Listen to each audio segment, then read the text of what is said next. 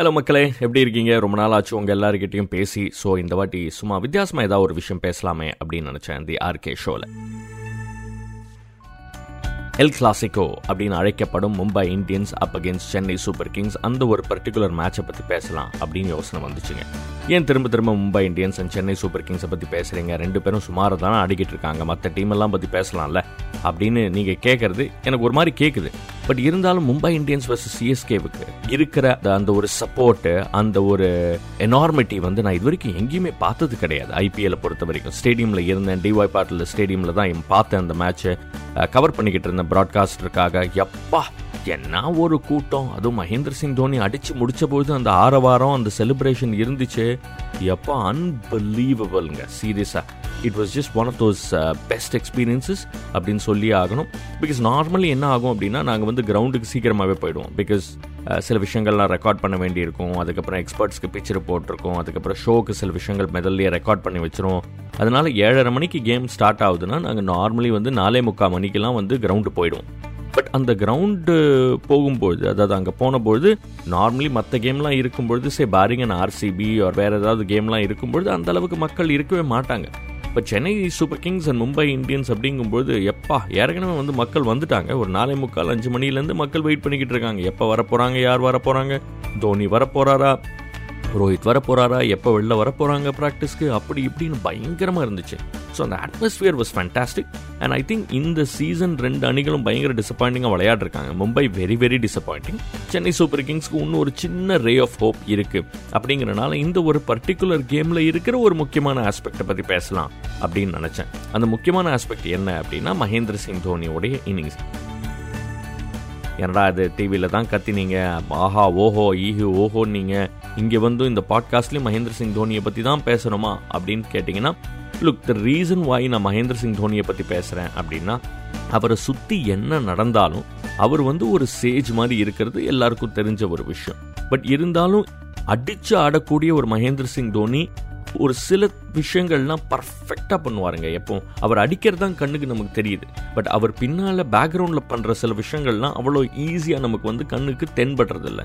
So அந்த ஒரு ரெண்டு விஷயங்களை பற்றி தான் நான் பேசலாம் அப்படின்னு நினச்சேன் இன்னித்த பாட்காஸ்ட்டில் right let's get started because Mahendra Singh Dhoni எவ்வளோ அடிச்சார்? அன்னைக்கு இருபத்தி எட்டு ரன்கள் அடித்தார் பதிமூணு பந்துகளில் அடிச்சார். கடைசி நாலு பந்துகளில் கெத்தா பதினாறு ரன் தேவை இருந்துச்சு கெத்தா அடிச்சு கொடுத்தாரு.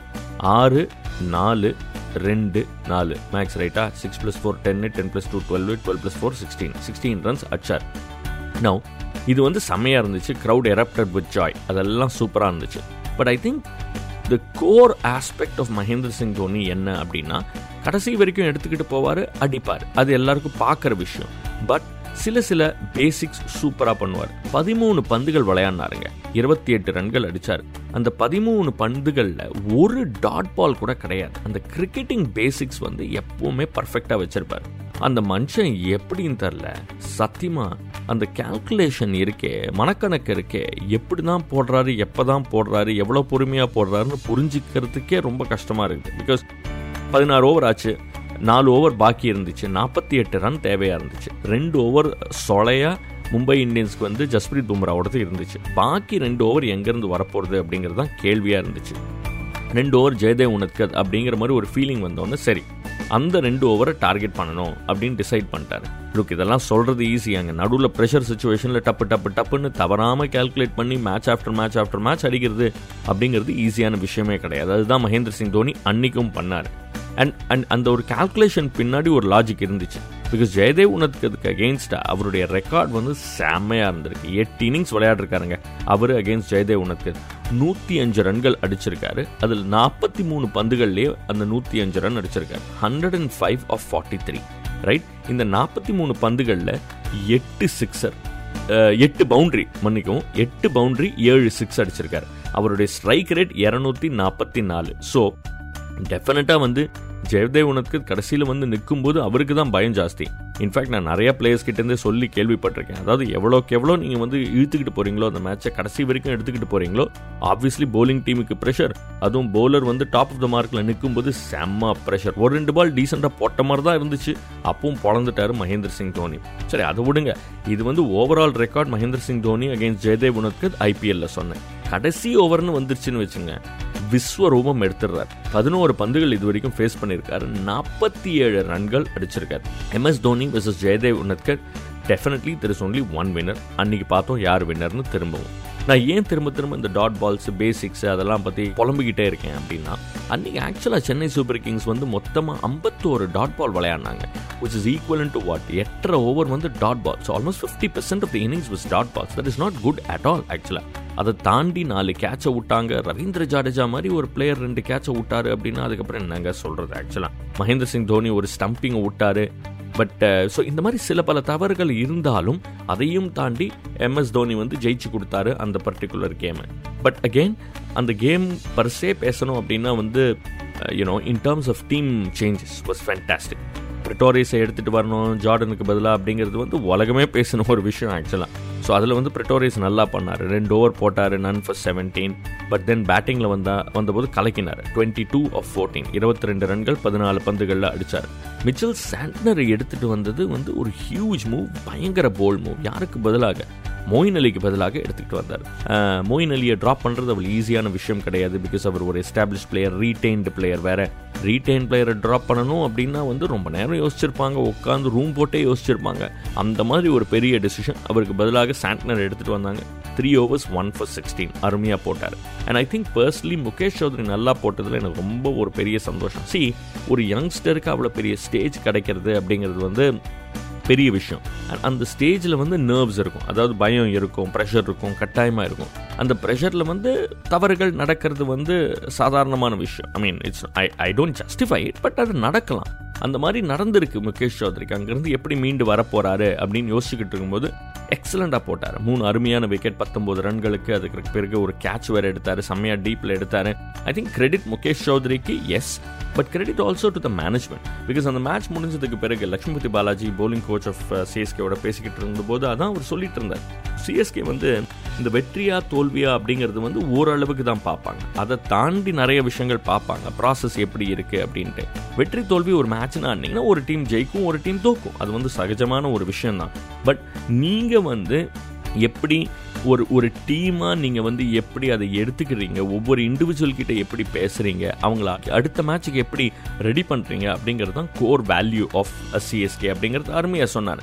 That is why I think CSK uh, இந்த அளவுக்கு சக்ஸஸ்ஃபுல்லாக இருந்திருக்காங்க ஓவர் த இயர்ஸ் அப்படின்னு பார்த்தா probably that's that's one big big reason நான் இந்த அளவுக்கு ஓவர் த இயர்ஸ் இவ்வளோ சக்ஸஸ்ஃபுல்லாக இருந்திருக்காங்க அப்படிங்கும்போது மும்பை இந்தியன்ஸ் தான் தோணுது. பிகாஸ் மும்பை இந்தியன்ஸ் பயங்கர சக்ஸஸ்ஃபுல்லாக இருந்திருக்காங்க ஓவர் த இயர்ஸ் பட் எனக்கு என்ன இந்த சீசன் நான் மேட்ச்லாம் நேராக பார்க்குறனால அந்த கிரவுண்டில் பார்க்குறனால சில விஷயங்கள் நோட் பண்ணுறதுக்கு வாய்ப்பு கிடைக்குது.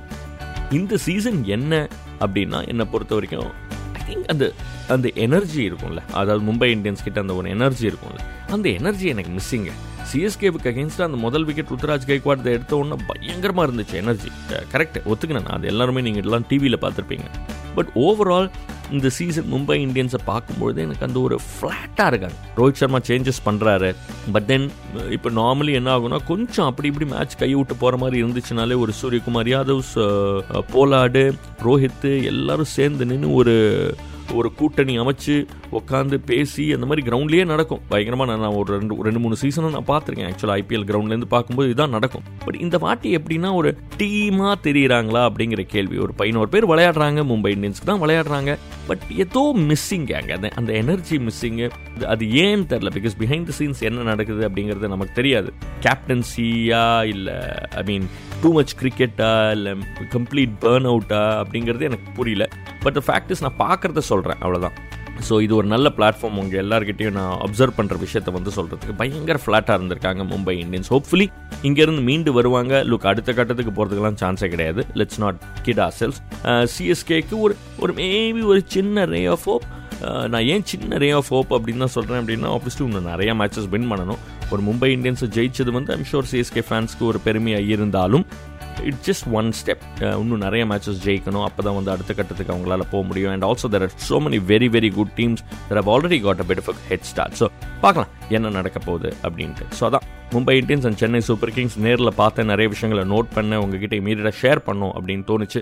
ஸோ அதனால தான் ஆர்கே ஷோவில் வந்து இந்த விஷயங்கள்லாம் உங்ககிட்ட ஷேர் பண்ணேன். ஸோ என்ஜாய் பண்ணிக்கிட்டு இருக்கீங்க ஐ ஆம் ஷூர் ஐபிஎல்லை பார்த்து அப்படின்னு நினைக்கிறேன். இன்னும் மேலும் மேலும் நிறைய விஷயங்கள் உங்ககிட்ட பேசும் முறை this is RK signing off bye take care have a great day